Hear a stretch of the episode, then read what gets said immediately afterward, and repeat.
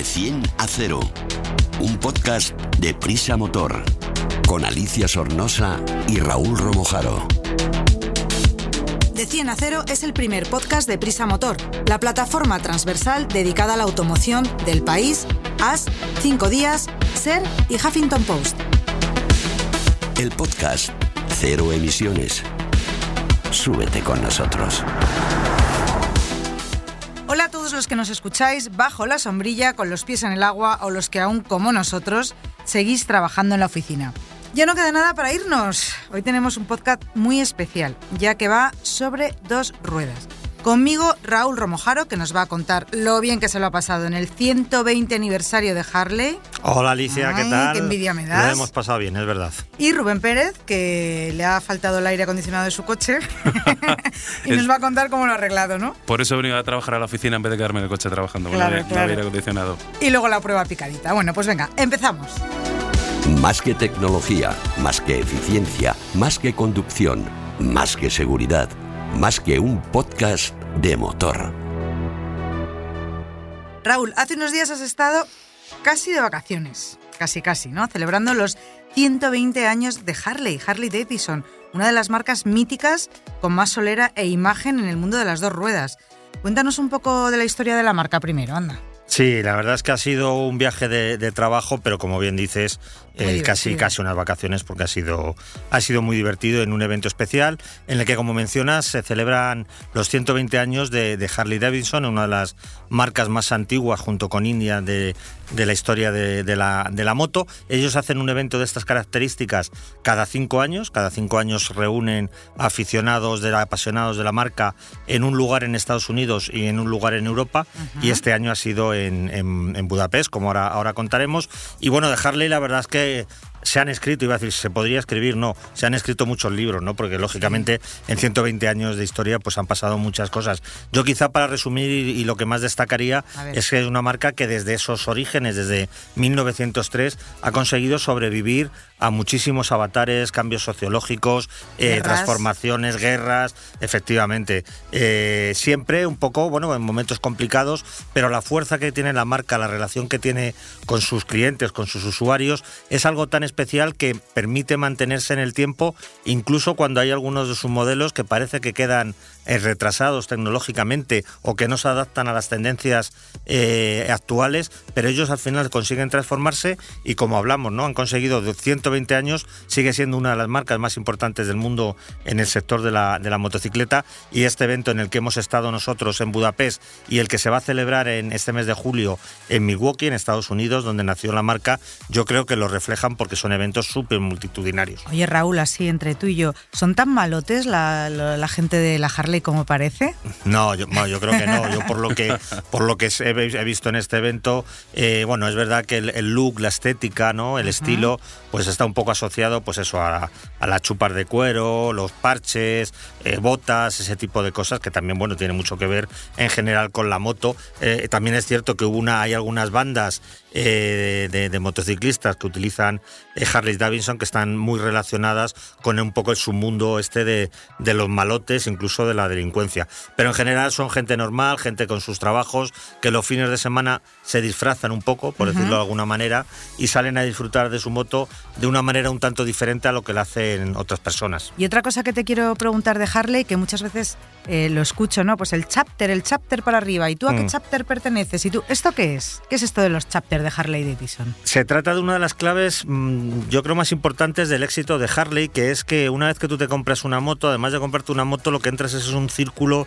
eh, social o, o amistoso en el que, aunque no conozcas a nadie, aunque no se- estés introducido en ese mundo, ni siquiera en el de las motos, pues de repente estás eh, envuelto por otra serie de personas que tienen tus mismos intereses. Los chapters, los, los capítulos, como sería la traducción en, en castellano, son en cada concesionario, el concesionario oficial de la marca en los diferentes lugares del mundo, eh, aglutina y reúne a todos, a los clientes que así lo desean, evidentemente no es obligatorio, pero hay muchos que una vez que te compras alquilas la moto, te dan la posibilidad de unirte a este grupo y entonces organizan salidas de fines de semana, viajes más largos, excursiones, por ejemplo, a eventos como este que estamos hablando de, Budapest. Es una especie de club que en todo el mundo tiene más de un millón de asociados, una cantidad muy importante y, lo que hace es eso, ¿no? Que te permite, sin tener mayores relaciones ni contacto con este mundillo, pues de repente ya están incluidos en él, ¿no? De esta manera, eh, Harley, digamos que engancha ¿no? a, estos usuarios que empiezan a disfrutar también de una cierta actividad social.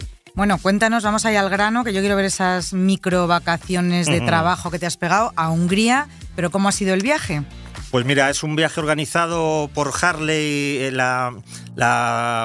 mercado italiano y español, que van de la mano ahora mismo en, Europa. Entonces viajamos dos periodistas eh, españoles solamente, uno de, una televisión y yo, y cinco italianos. Fuimos hasta Venecia, allí cogimos las motos y en dos días, porque no son muchos kilómetros tampoco, son como 800 kilómetros, evitamos carreteras, eh, autopistas en la medida de lo posible, pues eh, cruzamos Eslovenia y de Eslovenia llegamos a Budapest el viernes, salimos un jueves y llegamos un viernes por la mañana. Eslovenia, una pasada, ¿no? Sí, a mí me parece uno de los lugares moteros a los que deberíamos ir todos a rodar porque me, encantó ese país montañoso y, baratito. Además que está muy cerquita porque si vas a Barcelona, si no quieres cruzarte toda Europa, vas a Barcelona, coges un ferry hasta Italia, cruzas Italia y estás en Eslovenia en un pispás. Y efectivamente yo me quedé con muchísimas ganas y de hecho lo haré de volver a disfrutarlo con más tiempo porque es muy, es muy chulo. Y de ahí directamente pasamos a Hungría, llegamos a Budapest y allí nos encontramos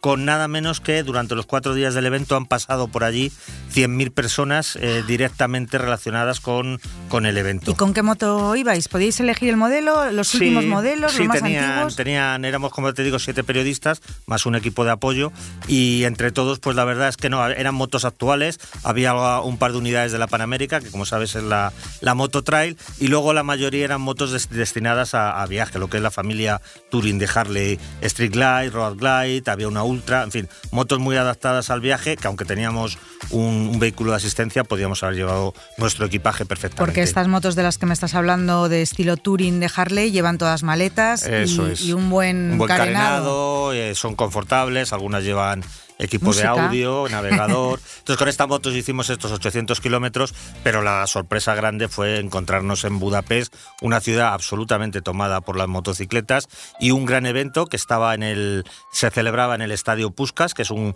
un gran centro deportivo, el, mayor de, Hungría, que tiene un campo de fútbol, un polideportivo, eh, muchísimos espacios abiertos para la práctica de actividades deportivas y esto se cerró exclusivamente para el evento y la verdad es que era un escenario pues muy chulo.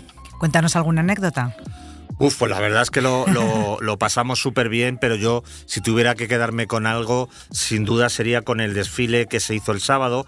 Tradicionalmente en todos estos eventos lo que hace es, aparte de estar, digamos, en un recinto más o menos cerrado y acotado, eh, lo, que pretende Harley es también acercar las motos y lo que es el fenómeno Harley a las ciudades, ¿no? Entonces se hace un desfile de banderas, que se llama porque hay delante unos cuantos señores que van con banderas de sus países y de sus chapters, como tú mencionabas y fue realmente impresionante porque motos al desfile de, cerca de 50, 60 mil que había en el evento solo salieron 7 mil que se hizo por, por un sorteo, pero lo que fue impresionante es que las calles de Budapest yo nunca había visto en directo y desde dentro algo así, o sea, estaban las etapas estas del tour decisivas, había, podría haber, no sé, 20, 30 mil personas en las aceras, abriéndote, al, abriéndote, abriéndose tu paso. La verdad es que fue muy, muy emocionante, la gente muy contenta, muchos niños saludando, en fin, esas cosas que realmente te hacen sentir que estás en un momento un poco especial. Qué bien, qué bonito, ¿no? Sí, estuvo muy bien. Y luego ya la otra anécdota es que yo tuve la oportunidad, aunque ya les había saludado eh, alguna vez, eh, de, hacerme una foto y charlar un ratito con Bill y, Karen Davison, que son bisnietos del fundador de la marca. Wow. Eh, ella, Karen, con, con, ya bastantes años, pero se conserva estupendamente, y su hermano también, y están en todos estos eventos, que es un poco lo que comentamos, ¿no? Una de las cosas que distinguen a esta marca es que quieren estar siempre muy cerca de sus clientes. La proximidad. Claro, porque piensan que ellos son los que tienen la clave Quizá no hacen las mejores motos, seguramente, ni las más tecnológicas, No. pero sí que hacen motos especiales y que atienden mucho a lo que el cliente quiere y lo que el cliente necesite. Ellos, el presidente de, de la, de la compañía, que no son estos dos, estas dos personas que hemos, que hemos mencionado, eh, también estaba allí hablando con la gente, haciéndose fotos, o sea, que está todo como muy cercano al, al usuario, de manera que mantengan ese pulso para conservar una marca que en otros muchos casos habría desaparecido y que les permite seguir pues con, con este, como digo, con este contacto con sus clientes. Bueno, es que yo creo que Harley además es como una, una gran imagen de Estados Unidos. ¿no? Claro. Quien piensa en, en Harley piensa en Estados Unidos y quien piensa en Estados Unidos ve una Harley por una carretera Ruta 66. Sí, por tiene, tiene muchos argumentos, la verdad, que pese a todas las vicisitudes que hemos comentado, les haya permitido sobrevivir y, y de momento siguen con, en muy buen estado de forma. Que sepáis que Raúl me ha enseñado el vídeo de lo de las calles que cuenta, que está en el motor, eh, en, la- en las páginas del, del motor.com. Y que la gente no se lo pierda, porque es alucinante lo que cuenta de la gente por las aceras abriéndose y tal. Yo no había visto nada de una, ¿Ah, sí? de una concentración de motos, Sí, algo sí. tan impresionante. No, yo tampoco, yo he estado en varios eventos de este estilo, a nivel particular y de trabajo, y he visto mucha gente en muchos eventos. Hace 10 años estuvimos en Roma y también, pero lo de, bueno, pues es una cosa muy nueva allí en Budapest, que nunca había ocurrido, y la gente como está, es que sales del portal de tu casa y lo tiene, no, no te tienes que ir a ningún Claro. lugar, no era el centro de Budapest y muchísima, muchísima A mí me dio gente. la sensación cuando estuve rodando por Eslovenia y por Budapest que hay como un sentido de responsabilidad hacia las motos, que enseguida los coches se apartaban, te dejaban pasar, te dejaban espacio. No es como aquí que casi parece que les fastidia que les adelantes en, en un atasco o en, para acercarte a la primera fila de los semáforos. Sí, yo, yo no tengo mucha experiencia, te digo, rodamos estos dos días, eh, que no es demasiado, pero sí, sí me dio esa sensación, que no es de esos países en los que nada más subirte en la moto y bajarte del avión, te das cuenta que hay como una cierta hostilidad hacia el motorista, ¿no? Yo creo, revés, yo creo que aquí es al revés, efectivamente. Así que una buenísima experiencia. Pues ahí queda, ya sabéis, mirar la revista del motor.com y ahí tenéis estas imágenes para que lo disfrutéis. Yo ahora mismo, en cuanto terminemos, me voy a poner a verlas. Explicamos fácil lo difícil. Rubén, creo que casi te da algo el otro día, que no te funcionaba el aire acondicionado, vamos, que no enfriaba. ¿Te acuerdas que hablamos hace unos días en otro podcast sobre el mantenimiento del aire acondicionado? Parece que no te lo has escuchado bien, pero ya estamos de vacaciones, casi no hay talleres de confianza cerca porque a algunos nos va a pillar ahí lejos. Eh, a ver, con esta experiencia que has adquirido, ¿cómo podríamos intentar solucionarlo nosotros mismos? Y si sabes algún truco, si te lo has aprendido, por si el aire acondicionado sale el airecito pero no nos enfría. A, ver, lo primero en casa herrero cuchillo de palo, tienes razón, Que después de verdad. tenía tenía que haber, y es cierto, con esta canícula que está cayendo, pues pues quedarse sin aire acondicionado en el coche es es mal porque por mucho que abras las ventanillas, al final eh, el aire mm, caliente Calentito. del asfalto y todo te, te, eh, te acaba entrando en el coche. Y bueno, como dices, al final eh, simplemente a- hay cosas que tiene que hacer un taller, pero hay otras pequeñas cosas que a lo mejor podemos hacer nosotros para solucionar ese problema. Pues ahora, a ver, cuenta, cuenta, a ver qué. Pues mira, hacer. lo, lo primero que descubrimos es que mm, una de las primeras eh, fallos que puede haber de que no te salga el aire acondicionado es que esté el filtro del aire sucio. El filtro del aire, también llamado filtro de polen en, en- en otros, en otros sitios, pues bueno, es, es un filtro que hay que cambiar cada dos, tres años y se puede cambiar más o menos eh, sin problema. Sí, sí, vamos a decir que, que uno es algo que puede hacer alguien en casa tranquilamente, eh, con un poquito, siguiendo comprando, comprando en alguna tienda de repuestos, compras el filtro, el filtro correspondiente y yo creo que cualquier persona más o menos eh, siguiendo unos pequeños, ya te digo, no, no hay que tener unos un conocimientos tutorial. de mecánica, Nos- exacto. Nos ponemos un tutorial Un- YouTube y eh, lo cambiamos en un un tutorial y lo puedes cambiar de una manera sencilla. No es, ya te digo, no es caro, aparte el repuesto no es caro. Y bueno, más o menos según el propio fabricante en la caja viene a decir que cada 20.000 kilómetros o por ahí cambias el, el filtro de polen. Venga, pues una puede ser cambiar el filtro Vale. del aire porque está sucio. ¿Qué más? Otra que también pasar? puedes comprobar si tienes un problema, que en este caso si sí que existiera, es, es bueno que vayas al garaje, al taller, perdón, pero, pero es fácil que lo compruebes tú, que es ver si tiene alguna fuga al gas refrigerante. ¿Y eso cómo lo miramos? Bueno, ya el circuito, el circuito de refrigeración del aire acondicionado está compuesto de mangueras y tubos. Ah. Eh, bueno, eh, de una forma más o menos sencilla. No sé si te acuerdas acuerdas de cómo se reparaban los pinchazos antiguamente para saber que se echaba Sí, un poquito un poquito de agüita con con jabón? jabón. Pues aquí lo mismo. Si ves si vemos por algún sitio que sale una pequeña burbuja, es que puede que haya una fuga. Si es un manguito muy normal, a lo mejor también se puede cambiar uno solo. Si vemos que está en una zona que esté que sea un acodado o que sea de difícil acceso, pues sí que es recomendable mejor ir al taller y que lo, y que lo miren, claro. Filtro de aire sucio, una fuga del gas refrigerante o del líquido. Eh, ¿Qué más cosas se nos pueden estropear? Bueno, eh, que otro- podamos ver, ¿eh? No me cuentes cosas que... No, a ver, esto, esto, la tercera, eh, hemos ido por orden de, de- de dificultad. habitualmente de dificultad. Vale. Aquí ya sí que entra, entra un poco más de dificultad, que sería el compresor del aire acondicionado. Ujú. El propio, es el propio motor que, que- que genera, que genera que tengamos ese aire frío. Entonces e- es verdad que tiene, hay que revisarlo cada cierto tiempo, tiene que estar lubricado, como ya sabes, como cualquier pieza móvil debe llevar una lubri- lubricación, Lubricación, para que no. ujú. Entonces ahí sí que sería otro de los posibles causas, pero que es verdad que un ojo, vamos a decir, a nivel usuario, es lo difícil que lo, que, lo, que lo encuentre, claro. Bueno, pues venga, sigue subiendo Y el luego, nivel. si ya nos vamos un poquito más a, a también algo un poco más indetectable por, por, porque no, no un profesional, sería que el ventilador interior tuviera algún tipo de problema, que es el que al final mueve, mueve todo esto. el aire, claro. Exacto. Entonces. eh, al final, mira, como en esto se puede saber, de hecho, lo del ventilador tiene una pequeña causa que te digo que sin mirar ni siquiera abrir el capó podemos saberlo. A ver, pues venga, dime. Si saca, ma- si saca un mal olor el aire acondicionado, que puede pasar, que pa- pasa a veces, enchufas el aire acondicionado y sale mal olor, entre la causa más probable es que tenga un problema el ventilador.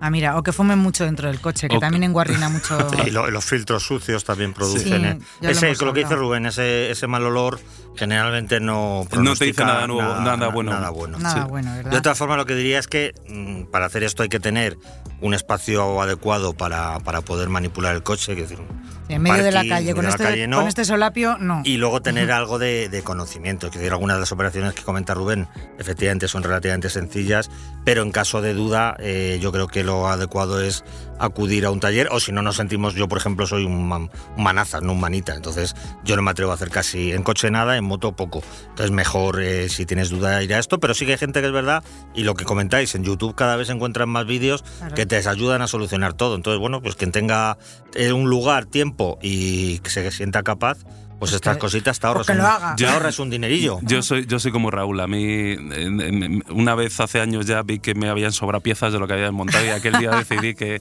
que era mejor no tocar nada y dejárselo a los especialistas. Yo es que si me rompo una uña me pongo muy nerviosa.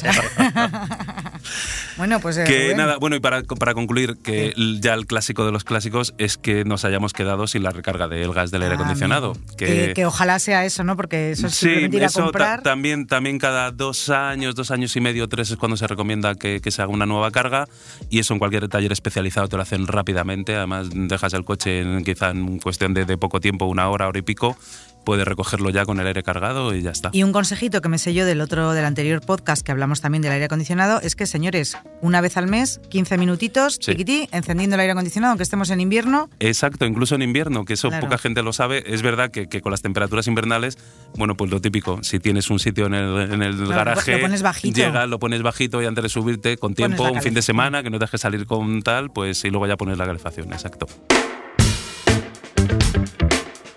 Analizamos un vehículo en de 10 a 0.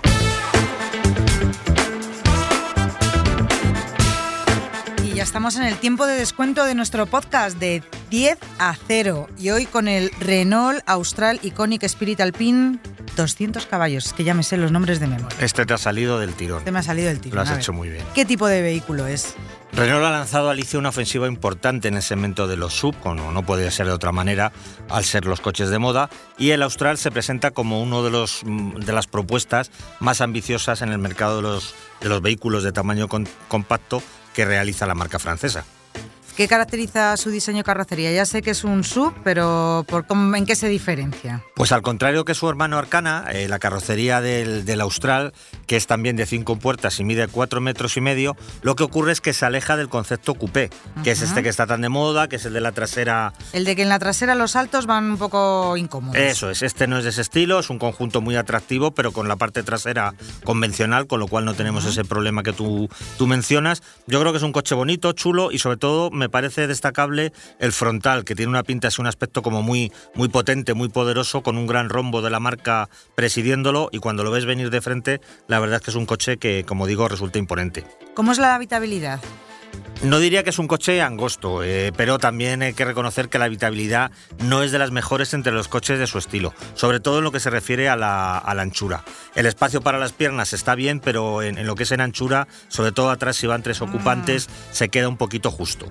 Y luego el maletero tiene solo 430 litros perdón, en la versión híbrida, que es la que hemos probado nosotros, y también está un poco por debajo de lo habitual. Los modelos rivales de referencia están casi todos en torno a los 500, 500 y pico litros, con lo cual a este le falta un poquito de capacidad. ¿Cuál es el equipamiento más destacado? La versión esta que tú mencionabas antes de nombre tan largo, la icónica Spirit Alpine, eh, este, esta denominación de Spirit Alpine eh, se, ha, se, ha, elegido para los modelos, las versiones, mejor dicho, perdón, más altos de la, de la gama de Renault y en este caso de, del Austral, tanto en lo que se refiere a los acabados como al equipamiento. Sobre todo, en este caso yo destacaría la conectividad y, la información. Tienes, como en casi todos los coches ya de cierto nivel, pero en este caso Renault lo, ha resuelto muy bien, con dos pantallas de generosas dimensiones, en fin, se, opera muy bien este, este tipo de información. Eh, y luego la sensación general en su interior es la de un coche de buen nivel, no llega a estar al, de ser del estilo de un coche de categoría premium, pero dentro de las marcas denominadas como generalistas, la verdad es que yo creo que es un coche muy convincente. ¿Qué motor lleva?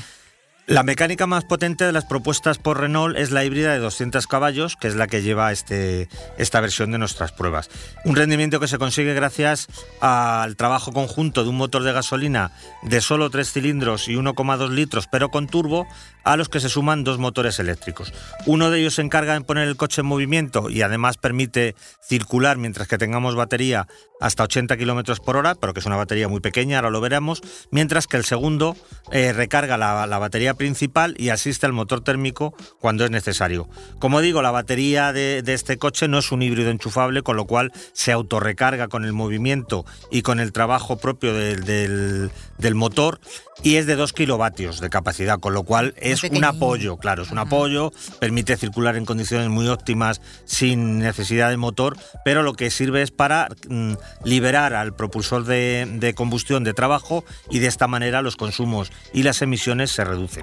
Pues vamos a que nos las cuentes, cuáles son sus mm. prestaciones y consumos. Renault homologa para esta versión un consumo medio de 4,7 litros a los 100 kilómetros eh, en condiciones reales, este gato se sitúa por encima, como suele ser habitual. En nuestra prueba ha rondado los 6,5 litros a los 100, que es una cifra que tampoco está nada mal para un coche de su rendimiento y dimensiones. Y además en ciudad, que es un entorno en el que este coche puede funcionar muy bien, será incluso inferior porque es en ese momento o en estas circunstancias cuando se nota una mayor influencia de la, de la electrificación. En cuanto a la velocidad máxima y prestaciones, como siempre decimos, en un coche de 200 caballos, en esto no nos deberíamos quejar y la velocidad máxima, como digo, declarada por la marca es de 175 km hora. ¿Cómo se comporta? Yo diría que el Austral es un todocamino bastante equilibrado en, su conducción.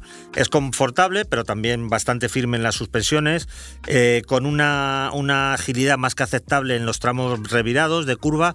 A mí lo que no me termina mucho de convencer ha sido el, cambio automático, que, te, que tiene unas respuestas mejorables, además de algunas transiciones en cuanto pasa a funcionar el motor eléctrico a de combustión y viceversa, que en algunas ocasiones pecan de poca suavidad. Pero en general es un un conjunto bastante equilibrado, solvente, no, no, no, te da problemas a la hora de conducir ni te compromete. Yo creo que para un conductor normal es un coche más que convincente. Bueno, pues a ver, los conductores normales, ¿cuánto nos tenemos que gastar? Bueno, el normal del precio ya sabemos que eso depende mucho de la economía de cada uno. Eh, como decíamos antes, ¿no? Esta es la propuesta superior de la gama y el precio de la unidad de prueba está en los 42.000 euros, una cantidad sin duda elevada, aunque el sector, mejor dicho, el segmento, está en estos, eh, en estos parámetros. Eh, pero si no necesitamos tanta potencia o nos conformamos con un equipamiento algo inferior, la oferta del modelo arranca justo por debajo de los 30.000 euros. Es decir, que con 30.000 euros podríamos eh, acceder a, un, a una Austral, eh, bueno, pues con menos equipamiento y potencia. ¿Para quién está indicado? ¿Quién se lo va a comprar? Un todo camino de tamaño compacto Alicia es ahora mismo uno de los coches más buscados entre los compradores. Por tanto, está pensado para cubrir las necesidades de muchísimos usuarios, eh, con esa mencionada polivalencia que hace que, pueda cumplir con buena nota tanto en ciudad como en la carretera, como coche familiar, como coche para una pareja, en fin. Eh, creo que es un, coche, como digo, que, que, se adapta a múltiples perfiles de, compradores y de usuarios y de ahí su éxito, ¿no? que, que cada vez se venden más porque, porque satisface a muchísima gente. ¿Cuáles son sus rivales de mercado? ¿Qué, otros coches podemos buscar con estas características? En este entorno que, mencionamos de éxito comercial y de ventas, pues ninguna marca renuncia a tener una presencia. En consecuencia hay opciones de todas las marcas relevantes del mercado. Vamos a mencionar solo algunas, quizás las que sean las, los competidores más, directos o destacados, como los coreanos Hyundai Kona y Kia Sportage, el Citroën C5 Cross, el Ford Kuga, el Mazda CX5, el Seat Ateca, el Toyota RAV4, el Peugeot 3008, el Volkswagen Tiguan y podríamos continuar un ratito. Quiero decir que quien busque un coche de este estilo, lo, que, lo que va a tener difícil es elegir, buscar la versión, buscar el presupuesto, buscar la estética, que es muy importante, pero oferta desde luego no podrá decir que le falte. Bueno, pues eh, esta información también la tenemos en el motor.com, donde podéis ver fotos y vídeos de este, de este coche y de, todos los que os hemos contado, que son sus rivales, por si os apetece eh, brujulear un poco, además de poder ver ese vídeo fantástico, os lo recuerdo, de la entrada triunfal de las Harleys en, en la ciudad de Budapest y bueno, y todos los consejos que nos ha dejado Raúl. Hasta aquí los minutos dedicados al mundo de la nueva movilidad. Os deseamos unas felices vacaciones y a los que estáis trabajando con nosotros, pues bueno, que nos sigáis escuchando, que aún nos queda alguna semanita más de podcast.